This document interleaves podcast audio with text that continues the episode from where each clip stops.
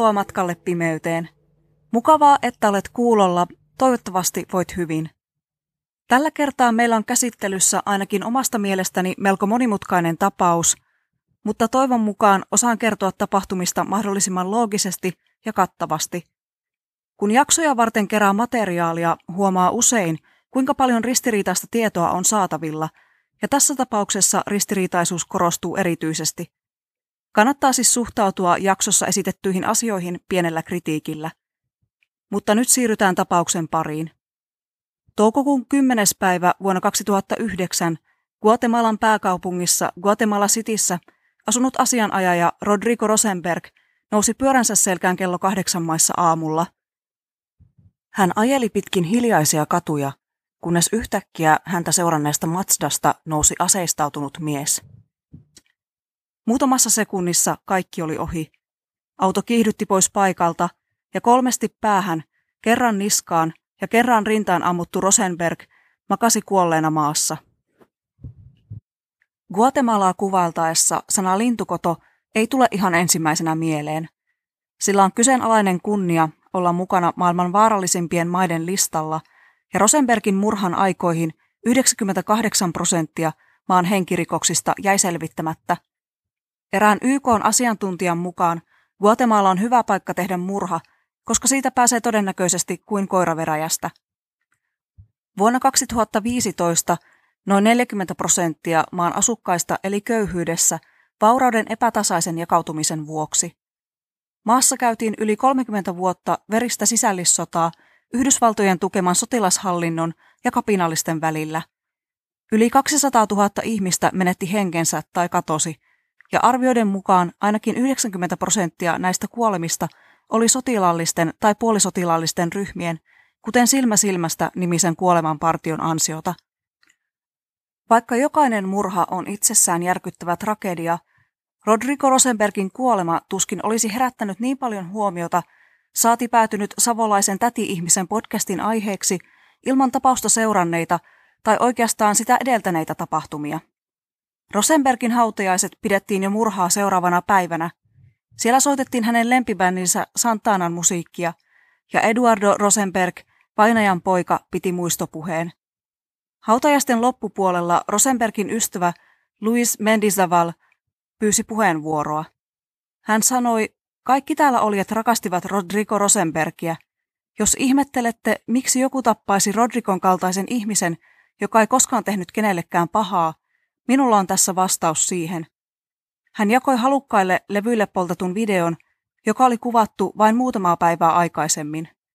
Siinä tumman siniseen pukuun ja siniseen solmion pukeutunut Rodrigo Rosenberg kertoi joutuvansa pian murhatuksi, ja murhan takana olisivat Guatemalan presidentti Alvaro Colom, presidentin vaimo Sandra de Colom ja presidentin sihteeri Gustavo Alejos.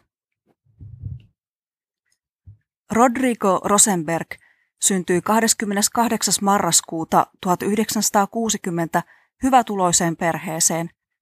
Hänen isänsä omisti useita yrityksiä, mukaan lukien elokuvateatteriketjuja, ja lapsena Rodrigo vietti monet illat amerikkalaisia elokuvia katsellen. Hänen äitinsä oli puolestaan perinyt mukavan summan rahaa. Raha ei kuitenkaan taannut onnellista lapsuutta, sillä isä hylkäsi perheen, kun Rodrigo oli lapsi, eikä poika antanut sitä koskaan anteeksi. Katkeruus oli hänessä niin syvällä, että hän ei suostunut isän kuoleman jälkeen ottamaan vastaan tämän jättämää perintöä. Rosenbergin ystävät kertoivat tämänkaltaisen tapauksen kuvastavan hyvin hänen luonnettaan. Jos tämän miehen kanssa asettui poikkiteloin, sen sai kokea nahoissaan. Rosenberg oli rehellinen jopa silloin, kuin pieni valkoinen valhe olisi ollut suotavaa, ja hyvin päättäväinen. Täysin rehellinen hän ei kuitenkaan ollut, kun hänet valittiin opiskelemaan Cambridgein yliopistoon. Rosenberg kertoi professoreille, että hän ei voisi puhua koulussa äänihuulileikkauksen vuoksi, mutta todellisuudessa hän ei osannut englantia kovinkaan hyvin. Niinpä hän katseli Englantiin saavuttuaan televisiota tekstityksillä joka yö, kunnes kolmen kuukauden jälkeen hän uskalsi avata suunsa.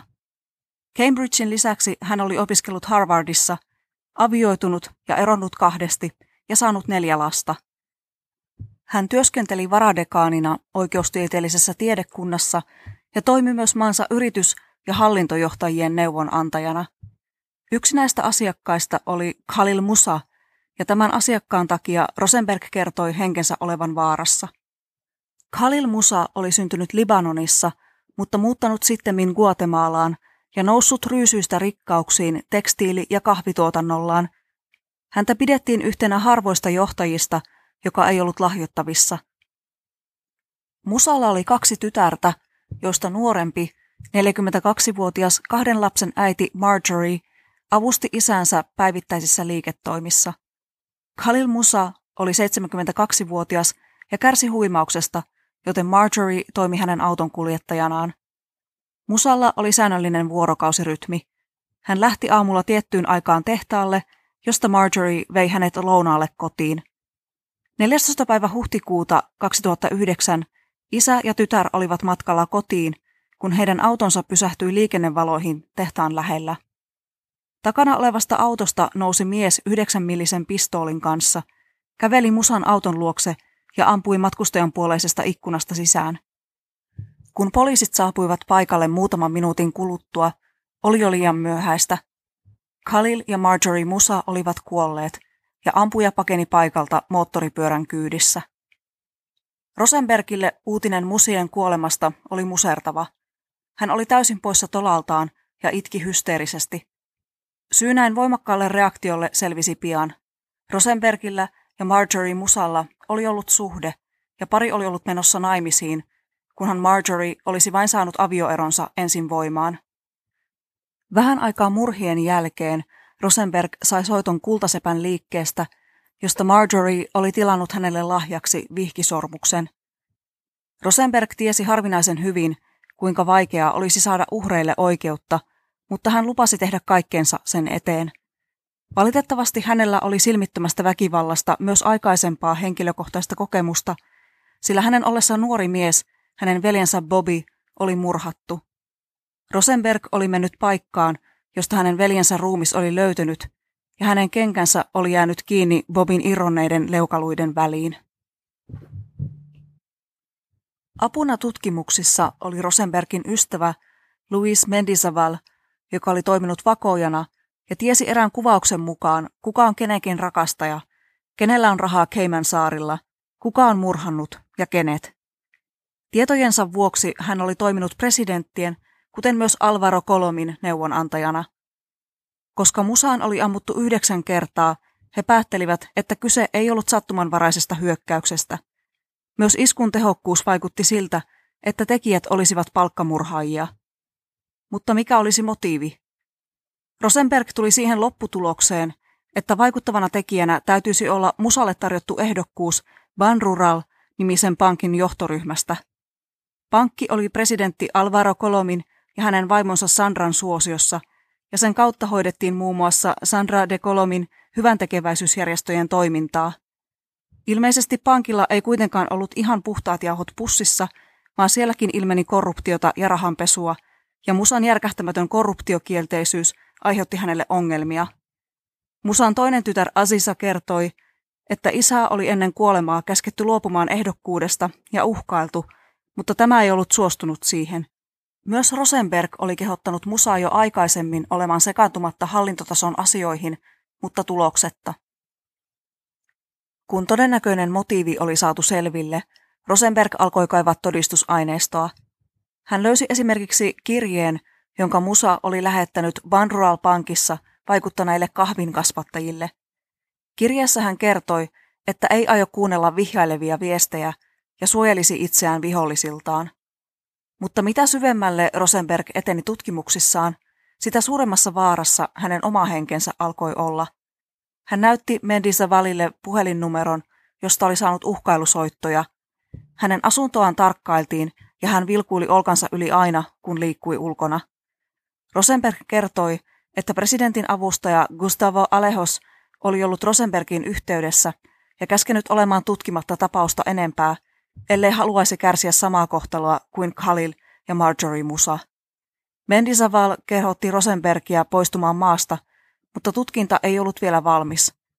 Kuolemansa edeltävänä päivänä Rosenberg puhui Asisa Musan kanssa puhelimessa ja kertoi lähtevänsä seuraavana aamuna pyörälenkille selvittääkseen ajatuksiaan. Tältä lenkiltä hänen auton kuljettajansa ja henkivartijansa Luis Lopez sitten löysi hänet makaamasta kuolleena.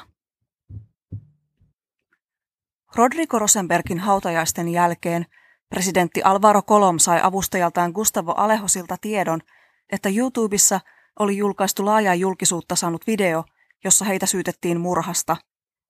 Colom oli sosiaalidemokraatti ja hänet oli valittu presidentiksi vuonna 2007 vaaleissa, joissa murhattiin ainakin 50 ihmistä.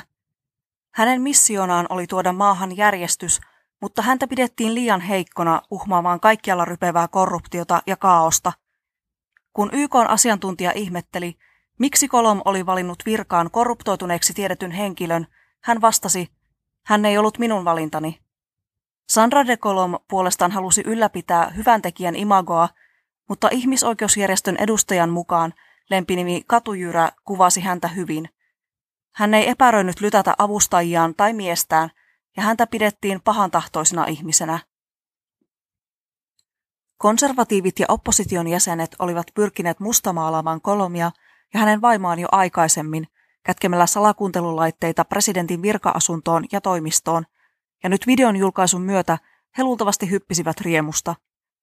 Videolla Rosenberg käski Kolomia luovuttamaan vallan varapresidentti Rafael Espadalle ja Espadaa puolestaan huolehtimaan, että syylliset joutuisivat oikeuden eteen. Videota katsottiin niin paljon, että palvelimet kaatuivat. Poliittista puhtautta symboloiviin valkoisiin vaatteisiin pukeutuneet ihmiset ryntäsivät Guatemala Cityn kaduille osoittamaan mieltään, eikä kalpean ja pelokkaan näköisen presidentin antama haastattelu, jossa hän väitti videon olleen osa yritystä kaataa hallitus, tuntunut liikuttavan ketään. Presidentti kieltäytyi painostuksesta huolimatta luopumasta vallasta. Samaan aikaan mielenosoitukset ja levottomuus kiihtyivät entisestään ja alkoi vaikuttaa siltä, että koko maan hallitus olisi romahtamassa. Mielenosoittajat olivat pystyttäneet Rosenbergin murhapaikalle ison ristin, jossa luki, et kuollut turhaan, ja he soittivat isolta näytöltä hänen puhettaan kerta toisensa jälkeen. Koska luotto paikalliseen poliisiin oli kaunisti sanottuna kehno, presidentillä ei ollut muuta vaihtoehtoa kuin pyytää YK tukemaa CICIG-organisaatiota tutkimaan tapausta. CICIG englanniksi International Commission Against Impunity in Guatemala, koostuu eri maista kotoisin olevista tuomareista, syyttäjistä ja lainvalvojista, joiden tehtävänä on kitkeä Guatemalan korruption ja väkivallan rikkaruohot. Rosenbergin tapauksen päätutkijaksi nimettiin espanjalainen tuomari ja syyttäjä Carlos Castresana. Castresana kuvaili itse työtään näin. Guatemalan instituutiot pitää puhdistaa sisältäpäin, ne tarvitsevat pahojen henkien ulosmanaamista. Tällä toimintamallilla CICIG oli onnistunut erottamaan useita korruptoituneita poliiseja ja myös ylempiä lainvalvojia sekä viemään läpi oikeustoimia parantavia lakeja, mutta nyt oli aika tutkia korruptiota vallan ylimmällä tasolla. Organisaatio oli ollut kasassa vain vuoden, eikä sen onnistumisen puolesta uskaltanut juuri lyödä vetoa. Ensiksi Castresana vieraili presidentin luona vaatimassa, että tutkimukset saataisiin tehdä vapaasti ja itsenäisesti. Presidentti suostui vaatimukseen, mutta Castresana ei pistänyt lupaukselle kovinkaan paljon arvoa. Hän lupasi Eduardo Rosenbergille, että tämän isä tulee saamaan oikeutta, vaikka se vaatisi presidentin syyttämistä ja tuomitsemista. Lingvistiikan asiantuntija tutki Rosenbergin videota etsiäkseen merkkejä painostuksen alla puhumisesta – Täyttä varmuutta asiasta ei saatu, mutta Rosenbergin todettiin olevan videolla rationaalinen ja vilpitön. Jos presidentti lupasikin olla sekaantumatta tutkimuksiin, niin jokin muu taho ei noudattanut Kastresaanan vaatimusta. Joka aamu CICIGn tilat tutkittiin salakuuntelulaitteiden varalta, ja pian tutkimusten alettua he huomasivat, että heitä kuvattiin salaa. Kun tutkijat menivät tapaamaan mahdollista todistajaa hotelliin, poliisijoukko ryntäsi sisään napatakseen todistajan heiltä. Todistaja vietiin piiloon hotellihuoneeseen ja joukot valmistautuivat aseelliseen yhteenottoon. Vasta puhelinsoitto varapresidentille ja kansallisen poliisin päällikölle laukaisivat tilanteen, eikä verta onneksi vuodotettu. Selvää kuitenkin oli, että tutkinnasta ei tulisi rauhallista pikkupuuhastelua. Kastresana tutkijoineen löysi murhapaikan lähettyviltä valvontakameramateriaalia, jossa musta Mazda 6 seuraa pyöräilevää Rosenbergia. Koska Rosenbergillä ei ollut tapana pyöräillä sunnuntaisin, Kastresana epäili, että jollakin täytyi olla sisäpiiritietoa hänen liikkeestään. Mazdan rekisterikilpeä ei näkynyt, mutta kyseistä mallia oli koko Guatemalassa vain 50 kappaletta, ja auton erotti muista punaiset vanteet ja bensatankin kannen päällä ollut tarra. Auto saatiinkin paikannettua, ja se kuului entiselle poliisille nimeltään Viljan Hilverto Santos Divas. Puhelintietojen tarkastaminen osoitti, että Santos oli viestitellyt ja soitellut runsaasti Rosenbergin kuolen aamuna ja vielä lähellä paikkaa, jossa murha tapahtui. Toisaalla Roberto Isurieta, strategi ja politiikan asiantuntija, oli kehitellyt omia salaliittoteorioitaan. Hän oli ollut alusta asti vakuuttunut presidentin syyttömyydestä ja hänen syyttävä sormensa osoitti kohti Rosenbergin ystävää Luis Mendisavalia ja videon kuvannutta Mario David Garciaa. Garcia oli oikeistolainen radiojuontaja, joka hyökkäsi usein ohjelmissaan hallitusta vastaan. Mendisaval puolestaan oli menettänyt kaksi vuotta aikaisemmin paikkansa presidentin neuvonantajana ja hävinnyt myös hyvän diilin hallituksen henkilökorttien tuottajana. Hän oli hyvä sekä oikean että vääristelyn informaation tuottamisessa. Organisaatio La Officianata, jonka jäsenenä hän oli toiminut, oli paitsi selvittänyt kidnappauksia ja murhia, myös peitellyt armeijan rikoksia. Olisivatko Garcia ja Mendisaval manipuloineet Rosenbergin kuvaamaan videon ja sen jälkeen hoitaneet hänet pois päiviltä? Varten otettava epäilty oli myös presidentti Kolomin pitkäaikainen kilpailija, entinen kenraali Otto Peres Molina, joka oli vaatinut Kolomin eroa kova äänisesti ja ilmoittanut Garcian radio-ohjelmassa aikovansa hakea taas presidentiksi. Edellä mainitut henkilöt olivat myös Kastresanan tutkijoiden kiinnostuksen kohteina. Tutkimuksissa tapahtui uusi käänne, kun sisäministeri ilmoitti tietävänsä todistajan, jolla olisi tietoa Rosenbergin murhaajasta. Tapaaminen sovittiin, ja todistaja kertoi olevansa läheinen Pythagoras-nimisen jengin johtajan kanssa, joka oli murhannut Rosenbergin. Murhan maksoivat Otto Peres Molina ja hänen varapresidenttiehdokkaansa, jotka maksoivat myös todistajalle varmistaakseen tämän hiljaisuuden. Nämä tiedot eivät kuitenkaan pitäneet paikkaansa, sillä rahojen maksamisen väitettiin tapahtuneen hotellissa, mutta tästä ei löytynyt valvontakameratallenteita. Mistään muistakaan väitteistä ei löytynyt todisteita. Lopulta todistaja kertoi, että Kolomin hallitus oli värvännyt hänet kyseiseen tehtävään. Kastresana ei ymmärrettävästi ollut tästä kovinkaan iloinen, ja vasta yhteydenotto YK lopetti hallituksen häiritsevät toimenpiteet, kuten tutkijoiden seuraamisen. Mazdan omistaja Santosin ja hänen kymmenen jäsenen jenginsä puhelinliikennettä tutkittiin aktiivisesti. Jengi vältteli murhasta puhumista ja käytti koodikieltä, mutta CICIG onnistui muutaman kuukauden aikana sabotoimaan heidän muita suunnitelmiaan. Kun tähtäimessä oli pankkiryöstö, pankkiin hankittiin poliiseja vartioimaan sitä, ja sieppauksen uhan alla ollutta korealaista miestä varoitettiin etukäteen. Tämä sai jengin luulemaan, että eräs jäsenistä vasikoi heidän suunnitelmistaan. Se lavertelee Rosenbergistä. En aio ruveta hermoilemaan, mutta haluan sen pois päiviltä. Odotan vain sopivaa hetkeä, toinen johtajista sanoi puhelimessa toiselle. Tämä olikin sopiva hetki, nimittäin CICIGlle, joka otti jengin kymmenen jäsentä kiinni 11. syyskuuta 2009. Jesus Manuel Cardona Medina oli toiminut keskushenkilönä Rosenbergin murhan järjestelyissä ja lupaus lievemmästä tuomiosta ja todistajan suojelusta saivat hänen kielenkantansa löystymään. Selvisi, että tappajien palkka oli 40 000 dollaria ja tilaajina olivat Rosenbergin ensimmäisen vaimon serkut Estuardo ja Francisco Valdes. He olivat antaneet Cardona Medinalle puhelimen sisäpiirin lähteeltä, joka välitti tietoja Rosenbergista, muun muassa murhapaikan ja miltä uhri näyttäisi. Paikka oli jopa merkitty etukäteen auton renkaiden jäljillä. Rosenberg oli saanut ennen kuolemaansa viiden päivän ajan lyhyitä uhkaussoittoja. Kun puhelintietoja tutkittiin, tämä kyseinen numero oli ollut yhteydessä ainoastaan Rosenbergiin ja Cardona Medinaan. Viimeisen kerran puhelinta oli käytetty sunnuntaina 10. päivä toukokuuta kello kahdeksan, vain vähän ennen Rosenbergin murhaa, ja silloin murhan kohteen oli ilmoitettu lähteneen liikkeelle. Puhelin oli ostettu käteisellä, mutta myyjän kuitista löytyi Luis Lopesin, Rodrigo Rosenbergin autonkuljettajan allekirjoitus. Olisiko sisäpiirin tietolähteen henkilöllisyys nyt paljastumassa? Tutkijoiden ilmeet olisivat varmasti olleet näkemisen arvoiset, kun Lopes kertoi, että hän oli kyllä ostanut kaksi puhelinta kahdesta eri paikasta, josta toinen meni Cardona Medinalle. Toinen, josta soitettiin uhkaussoittoja ja oltiin yhteydessä Cardona Medinaan, kuului puolestaan Rodrigo Rosenbergille. Autonkuljettaja kertoi ostaneensa puhelimet Rosenbergin käskystä ja antaneensa kuitit ostoksista Rosenbergin sihteerille saadakseen käyttämänsä rahat takaisin. Lopes oli tallentunut myös valvontakameraan, kun oli poistunut puhelinkaupasta kassin kanssa. Toisen puhelimen ostosta ei sen sijaan ollut tallentunut kuvamateriaalia, ja puhelimen ostaja jäi myyjän kuitilla nimettömäksi.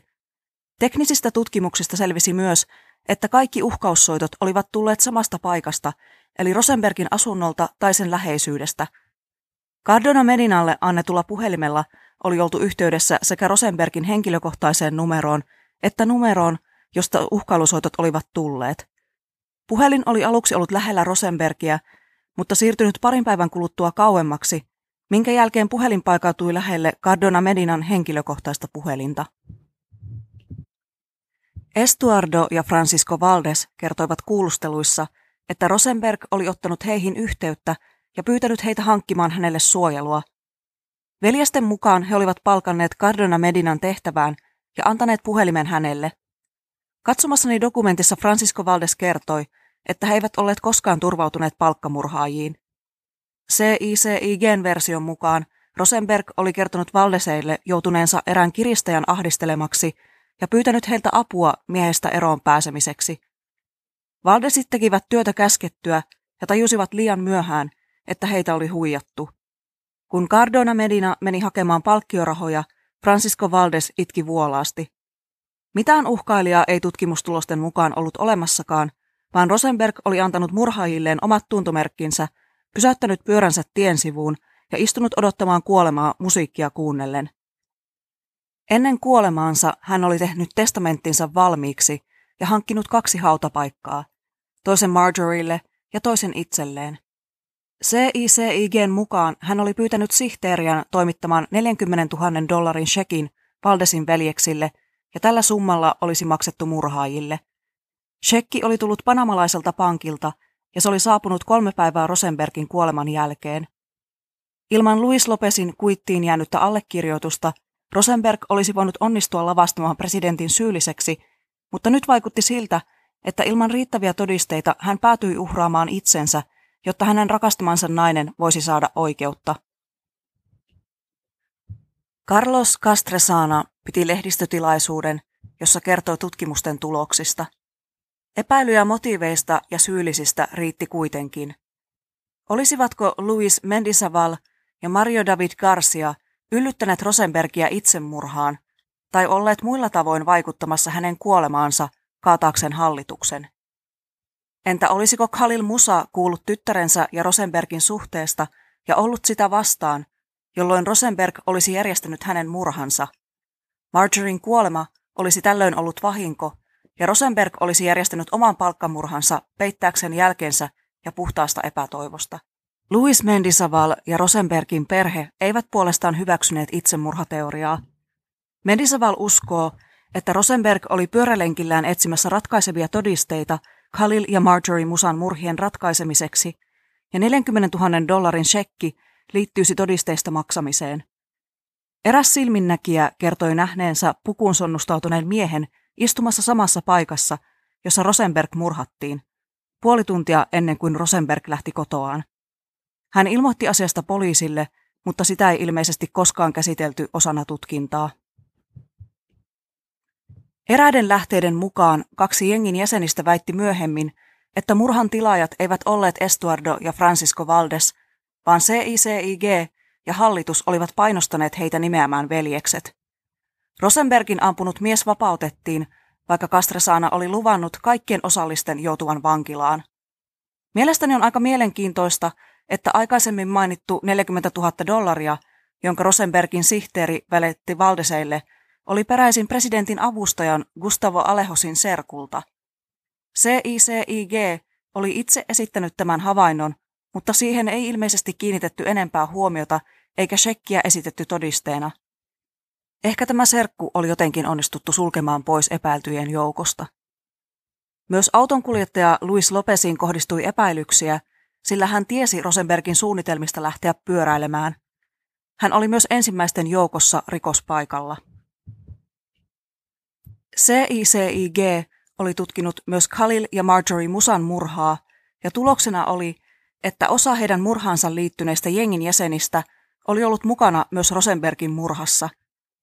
Rosenberg oli epäillyt Musan murhan liittyvän tämän ehdokkuuteen Banrural Bankin johtoryhmässä, mutta hän ei tiennyt, että Musa oli ilmeisesti tarpeeksi uhkauksia kuultuaan luopunut ehdokkuudesta. Näin ollen Banruralilla tai Guatemalan hallituksella ei olisi ollut tarvetta hankkiutua hänestä eroon. Pankki tutkittiin ja sieltä löytyi Rosenbergin arvioiden mukaisesti viitteitä rahanpesusta ja petoksista. Kävi myös ilmi, että lahjomattomana pidetyllä Khalil Musalla olikin ollut tekstiilien salakuljetusbisneksiä rikollisen tahon kanssa. Hän oli kieltäytynyt maksamasta rikollisille, jolloin hänet salamurhattiin. Musan perhe kiistää kaikki väitteet korruptiosta. CICIG ja tutkimusryhmän johtajaan Carlos Castresanaan kohdistettiin kovaa kritiikkiä heidän tutkimusmetodeistaan. Castresanan maine pyrittiin lokaamaan levittämällä huhuja, että hänellä olisi suhde avustajansa kanssa. Castresana muuttui entistä vainoharhaisemmaksi ja näki salaliittoja kaikkialla. Lopulta hän joutui luopumaan paikastaan CICIGssä ja muutti takaisin Espanjaan, mutta oli menettänyt juorujen myötä vaimonsa ja lapsensa. Rosenbergin kuolema ei onnistunut kaatamaan hallitusta, vaan presidentti Alvaro Colom johti maata vuoteen 2012 asti.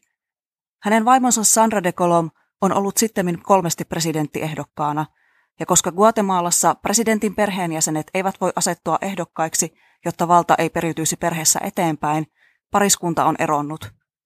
Vuonna 2019 de Colom pidätettiin presidentin kampanjaan liittyvien taloussotkujen vuoksi – koska tykkään lopettaa jaksot sitaattiin, lainaan tällä kertaa Guatemalaa tutkinutta Susan Jonasia. Guatemala pilkkaa minua. Juuri kun luulet ymmärtäväsi, sinulle osoitetaan, että et oikeasti ymmärrä mitään. Kiitos matkaseurasta. Kuulisin mielelläni, mitä ajatuksia sinulla heräsi tästä jaksosta. Uskotko Rodrigo Rosenbergin suunnitelleen oman murhansa vai onko taustalla jokin laajempi salaliitto? Podcastin löytää Instagramista nimimerkillä Matka pimeyteen ja sähköpostiosoitteeni on matkapimeyteen at gmail.com. Toivottavasti tavataan seuraavassa jaksossa. Oikein hyvää ja leppoisaa joulun aikaa. Pidä huolta itsestäsi. Moi moi!